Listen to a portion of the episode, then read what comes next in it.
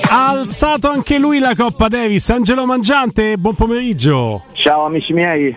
Che Angelo, forza. che spettacolo, ben che trovato. Che forza, Angelo. Che forza. Va, guarda, vai. Non c'è bisogno che ti chiediamo niente, vai tu. ah, emozione unica. Eh, inimmaginabile, nel senso sono stati anni un po' scuri nel, per il tennis italiano, per una ventina d'anni. Eh, erano 47 anni che non alzavamo quella coppa e francamente è stato, stata un'emozione fortissima, fortissima perché si è avvicinata piano piano, però dicevamo insomma, forse è difficile, difficile, quello è forte, Djokovic è forte, poi l'Australia è forte, eh? però alla fine devo dire L'Italia ha la fortuna di avere un fenomeno, perché questa è una vittoria di Sinner, di un gruppo coeso, di un gruppo, una squadra, un capitano in gamba, eh, ma la differenza la fanno i fenomeni in tutti gli sport, no? anche nel calcio, tu vinci il mondiale sei un fenomeno, no? l'Argentina senza Messi non avrebbe mai alzato quella coppa, l'Italia senza Sinner non avrebbe mai alzato ieri sera questa coppa. Incredibile Le, l'emotività che ha generato Sinner tra finals e Coppa Davis e la vittoria ovviamente degli azzurri come slancio per un movimento che adesso è un movimento in ascesa. Vedo che insomma eh, chi prende in mano una racchetta è cresciuto di 5 volte rispetto a un anno fa. Però Angelo integro e tu lo sai bene eh, il lavoro che è stato fatto da Federazione Italiana Tennis eh, è un lavoro studiato è quello che ha fatto in forma diversa, in modo diverso, la Francia una volta che non va ai mondiali del 1994 nel calcio.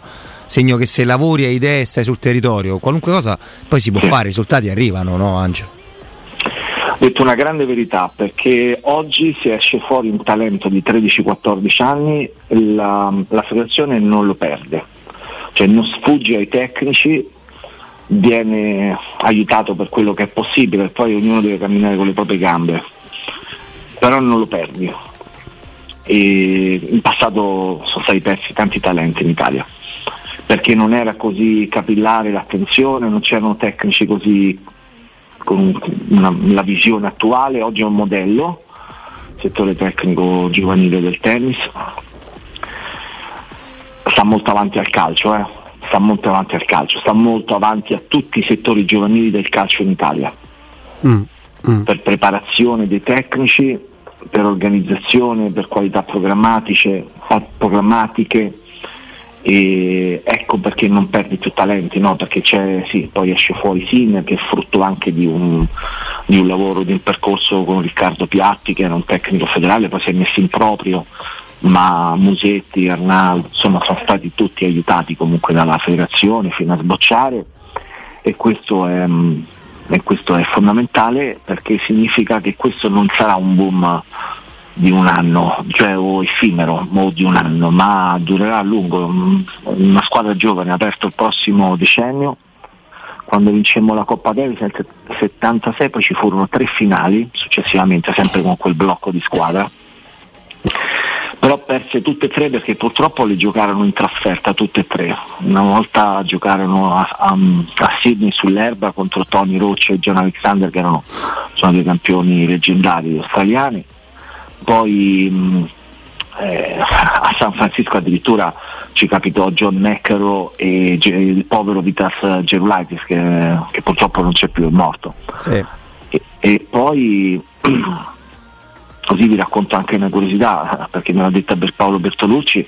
Perdemmo contro allora si chiama Cecoslovacchia di Vallendel e Thomas Smith era un po' gli anni 70 era ancora un po' un, l'era dei paesi dell'est che ricorrevano a tutto pur di vincere. Mi ricordo Paolo che mh, lui il doppio lo giocò condizionato alla schiena perché per creare problemi agli italiani eh, si inventarono che non c'era l'acqua calda e spensero i termosifoni in quello spogliatoio. Dicono detto Paolo che era molto freddo lì, era novembre, in questo periodo non si gioca la Coppa Davis e quindi dopo l'allenamento lui si freddò, si prese una freddata in quei spogliatoi gelidi, senza acqua calda e senza termosifoni, un, proprio una toccata alla schiena e eh, pensate a che livello no, si arrivava pur di vincere. Mamma mia, Angelo, poco de Coubertin, cioè, molto poco. Come diceva prima, so, per i corridoi anche eh, Federico Nisi, eh, difficile trovare un'immagine diversa dalle tre palle break annullate da Sinner a Djokovic, da Djokovic perché sono, non sono l'exploit di una partita, sono un exploit che può diventare generazionale, no? che può diventare l'atto finale che verrà ricordato come il, il, grande biglietto da visita di quando Yannick Sinner ha superato no? ogni tipo di uh, timore, timore riverenziale, t- tutto quanto Angelo. Ma guarda, io son, ho due immagini che mi porto dietro mh, mm, perché ero in quelle due partite di Sinner contro Djokovic, quindi in singolo e in doppio praticamente a due metri dal campo, ero proprio in prima fila perché facciamo i collegamenti anche dal campo in, quelle, in, quei tre match point, cioè in quelle tre palle che potevano mandarci a casa, in semifinale Sinner ehm, ha realizzato il primo punto, il primo dei tre punti per annullare appunto queste tre occasioni di, del numero uno del mondo e dopo aver annullata la prima delle tre occasioni guarda verso la panchina, quindi verso Volandi, con il viso di chi era sicuro di sé. Cioè io vedendo la faccia di Sinner ho detto questo arriva fino in fondo e ha infilato 5 punti di fila. Ah, ha vinto la partita. Impressionante, cioè lui ha una maschera di freddezza, di impassibilità di fronte a tutto che mette paura. Tu dici come fa questo ragazzo? Che è un ragazzo semplice, umile, un ragazzo umile, si trasforma in campo e quando c'è stato da vincere il doppio contro i serbi che sono cattivi in campo, a un certo momento ehm, Djokovic da Volpone qual è ha iniziato a mettersi contro il pubblico per disturbare Sinner, no? perché quando il pubblico poi cade nella polemica col giocatore, spesso ci prova anche Rune, ma quando lo fa Djokovic col pubblico croato, quello italiano, iniziato a polemizzare a alzare gli animi, si pensava che nel doppio l'Italia aveva vinto il primo set iniziassero difficoltà serie anche sul piano ambientale. Non ha fatto una grinza cioè Sinner ha continuato a giocare alla velocità della luce, la palla di Sinner non è quella più veloce in questo momento nel circuito del tennis, è quella più veloce in assoluto nella storia del tennis. A volte in televisione purtroppo non si percepisce no, la velocità reale della palla, perché se noi guardiamo anche un Gran Premio di Formula 1, vediamo questa macchina che va a 350 all'ora, però dallo schermo televisivo sembra che vada talmente piano che in tanti, per chi non ama troppo la Formula 1, diventa quasi un sonnifero, no? il sì, premio. Sì. Capisco eh. perfettamente questa sensazione.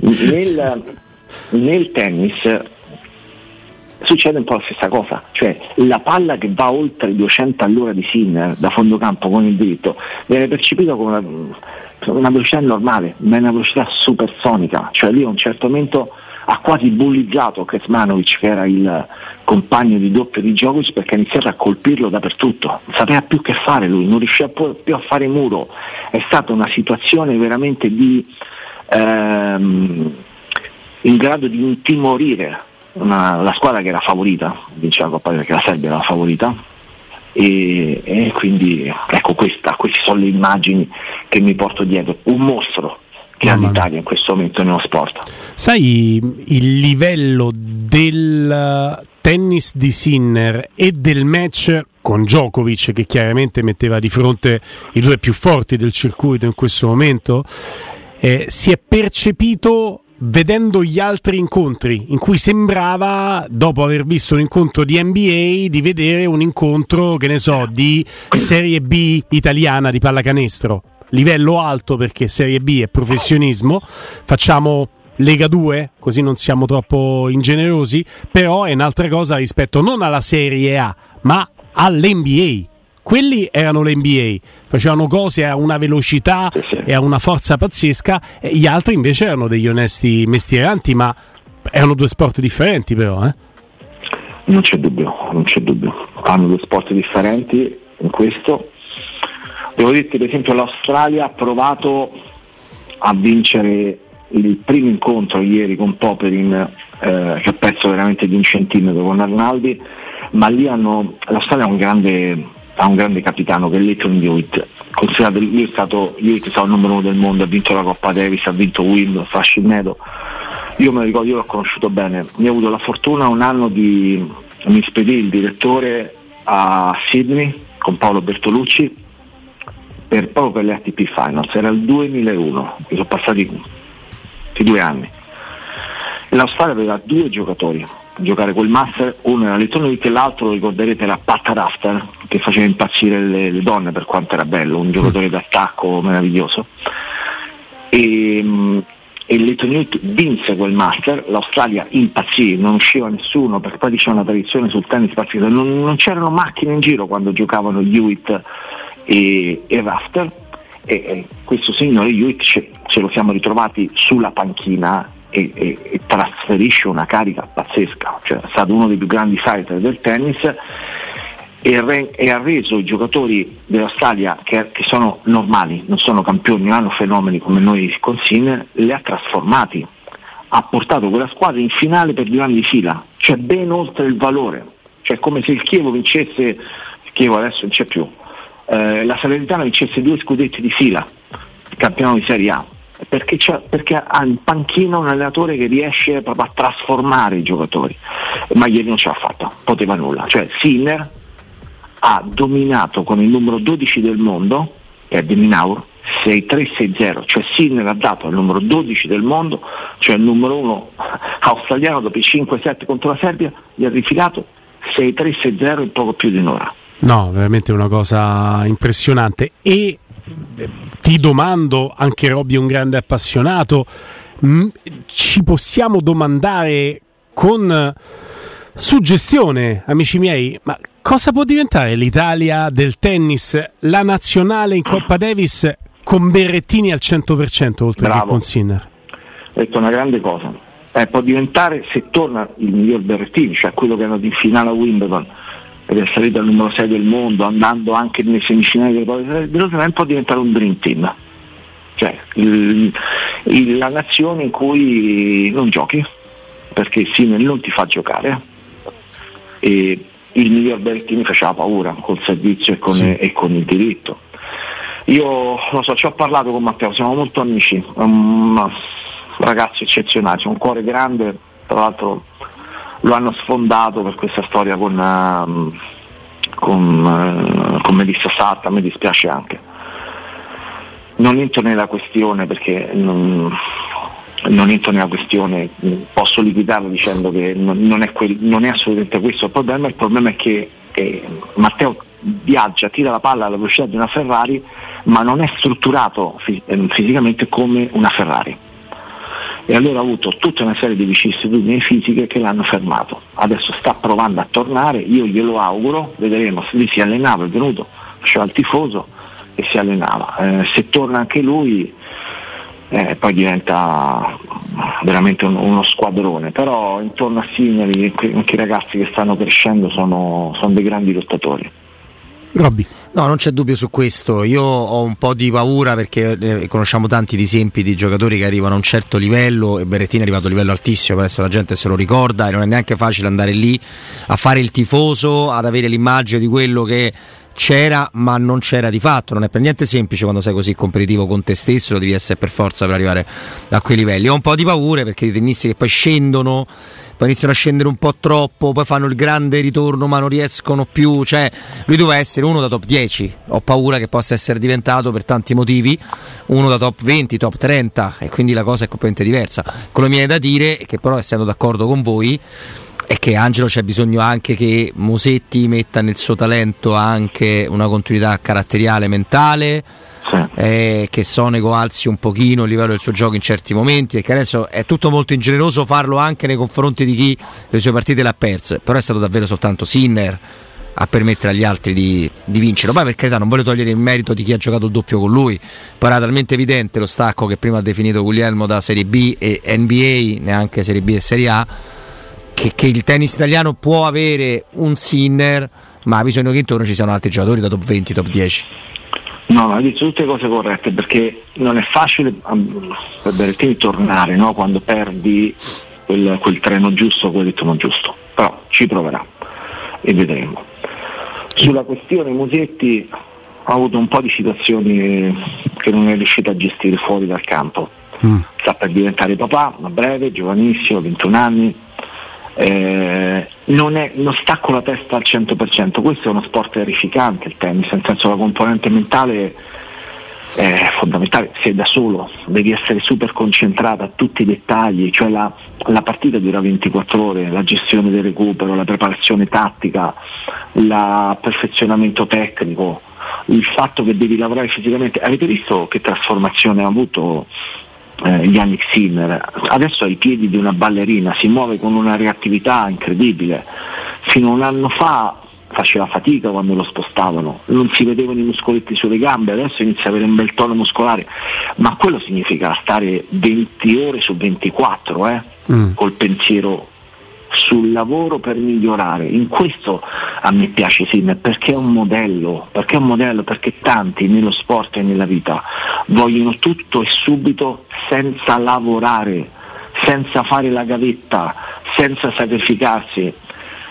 Se tu vuoi ottenere qualcosa devi rinunciare alle domeniche, alle festività, Sinner ha fatto così da 14 anni, come si fa a non voler bene a uno così, che è rimasto umile, è l'ultimo a vantarsi delle cose, mette sempre gli altri, lui ieri quando tutto festeggiavano, lui stava dietro a tutti, sì, la prima cosa che ha detto ringrazio anche Matteo che è venuto qui, cioè Matteo Berettini, cioè, e ecco perché abbiamo trovato ancora di più di un leader eh, tecnico in campo, quello ce ne frega fino a un certo punto quando parliamo di, di, tennis giocato, modello per i ragazzini, modello per i ragazzi, per i bambini, per quelli che vogliono avere realmente un idolo, no? Mm. E noi, e lo dico a noi che spesso parliamo di, di gente di passaggio no? che affolla in tanti club di Serie A, ecco, questi sono i modelli giusti i modelli da seguire. Un'immagine che mi ha colpito, per carità, eh, non voglio entrare in una narrazione che hai già eh, espresso, fatto, mh, disegnato mh, magistralmente, Angelo. Non è una gara a chi vede più particolari di Sinner. Mi ha sinceramente colpito quando vince il singolo eh, annichilendo nel secondo set 6-0 l'avversario, numero 12 al mondo. Chiunque sarebbe andato a saltare in mezzo ai tifosi a fare casino ha cominciato a stringere le mani a tutti i componenti della panchina de- dell'Australia. Pensavo che a un certo punto stringesse la mano a tutti gli spettatori per ringraziarli di esserci. Cioè, prima di fare casino, se mai ha fatto casino, è andato a stringere la mano a tutti gli avversari. Cioè, eh, guarda, fatto bene a notare quello perché poi ho visto anche quando Litton Hewitt è andato a dare la mano a Sinner erano complimenti, l'Australia era caduta a terra perché era fuori, c'era, sai, eh, non, non era riuscito a vincere la Coppa erano complimenti sentiti di ammirazione. Questo, queste sono cose mh, di cui noi dobbiamo essere fieri, no? perché è un sì. ragazzo italiano di 22 anni, quindi ce lo terremo, ce lo terremo stretto, è veramente un bel modello proprio di, di, correttezza, anche Djokovic che gli batte un po' due volte sul, sul cuore no? quando perde, come per dire ragazzo adesso è arrivato il tuo veramente il tuo momento. Sembra quasi un passaggio di consegne e Djokovic è uno che non regala proprio nulla agli avversari, nulla. No, semmai prova a levare. Angelo, rimani con noi per due battute sulla Roma dopo la pausa? Sì. Sì, sì. Ma siamo già alle 16.35, amici miei. Sì, eh? sì, sì. Robin Fascelli, Guglielmo Timpano in studio e soprattutto Angelo Mangiante in collegamento con noi. Grazie per il tempo che ci dedichi, eh, Angelo. Eccoci, figurati. Allora, hai avuto modo di vedere qualcosa di, di, più dei riflessi filmati che sicuramente hai recuperato della partita di, di ieri e comunque quale considerazione ti porti su questo avvicinamento della Roma a questa zona nevralgica, no? la zona Champions, i fatidici primi quattro posti del campionato con una vittoria di personalità contro l'Udinese. Allora, guarda, questa forse è la prima partita negli ultimi vent'anni che non ho seguito in diretta, per cui ci voleva la finale di Coppa Davis no? per, per, uh, affinché ciò avvenisse. Quindi me la sono registrata, io sono tornato praticamente un'ora fa da Malaga e quindi è dentro My Sky e me la voglio vedere bene, certo. comodo dall'inizio alla fine perché sono curioso di capire come è andata fino in fondo, al di là delle cronache che ho letto. C'è una considerazione però che vorrei fare, che è questa. Uh, c'è un, uh, secondo me c'è un, un desiderio, una speranza che è giusto possa essere tenuta ancora appesa a un filo, però c'è, che è quella di una uh, qualificazione in Champions con José Mourinho, perché mi piacerebbe sapere quale riflessione farebbero i Frickin di fronte ad una Roma in Champions con il migliore allenatore possibile per giocare la Champions. Beh, ieri Angelo è successo qualcosa di diverso, eh, perché oltre alla, al solito essere stato acclamato al momento delle formazioni, che conosci perfettamente, è partito un coro della curva sud in nome di Giuseppe Mourinho e secondo me tu dici la cosa più giusta di tutte, perché un conto è fare allora tu puoi dire io Mourinho non lo voglio perché voglio, come dire, no? avere un rapporto bello carino con gli arbitri, che non serve a niente a Roma, però va bene, è un'idea, ce la puoi avere. Ok. Non lo voglio anche perché se la Rosa ha dei problemi lui me lo rinfaccia e lo dice a mezzo stampa. Ok, va bene, ma un allenatore, soprattutto la parte della proprietà americana, si giudica e una proprietà americana che ha dimostrato di tenere tantissimo al parere dei tifosi per quello che poi ti porta. E allora il, il discorso tecnico deve superare a destra questi altri due discorsi. Ecco, già sarebbe complicato ed è anche assurdo fa parte della schizofrenia e dell'innamoramento di questa piazza, no? Andare alla separazione con la Roma di nuovo sesta, non ti dico nemmeno quinta, ti dico sesta, ma andarci con eventualmente la Roma che può passare da Champions League dalla porta principale e diventa complicato. A quel punto ti dico pure, Angelo, che la, mio, la, mia più grande curiosità, visto che sono pragmatici, attenti a tutto, è che cosa hanno in testa. Perché ieri lo stadio fa una cosa ancora in più rispetto a quello che ha fatto nelle ultime partite. Il coro, ovviamente, per Giuseppe Mourinho più di una volta, Angelo. Ma sì, ma sì, ma non è. Non potresti spiegarla alla gente, oppure dovresti per la prima volta parlare, cosa che non è mai accaduta, ma siccome io confido ancora nella capacità di quei signori di percepire anche la città, eh, il desiderio di una città dimostrato da un'infinità di sold out, no? e, nel momento in cui è missione compiuta, due anni con due finali, una vinta a livello internazionale, poi missione compiuta anche per riportare eventualmente, eh, parliamo chiaramente caso di qualificazione a, alla Champions, adesso obiettivo possibile considerando il, il distacco in classifica, eh, ti priveresti dell'animale più capace di far male in Champions League a tutti. Dal Porto in poi alla sorpresa Inter è la storia di Mourinho che dimostra come in Champions lui sia quello valga più di un fuoriclasse che puoi acquistare a 100 milioni e metti in campo. Per cui insomma, sarebbe inspiegabile una separazione. Assolutamente sì. Angelo Mangiante, un abbraccio grande, adesso goditi un po' di meritato riposo e, e ti puoi godere anche Roma Udinese. Volentieri, un abbraccio grande. ciao, ciao, ciao Angelo.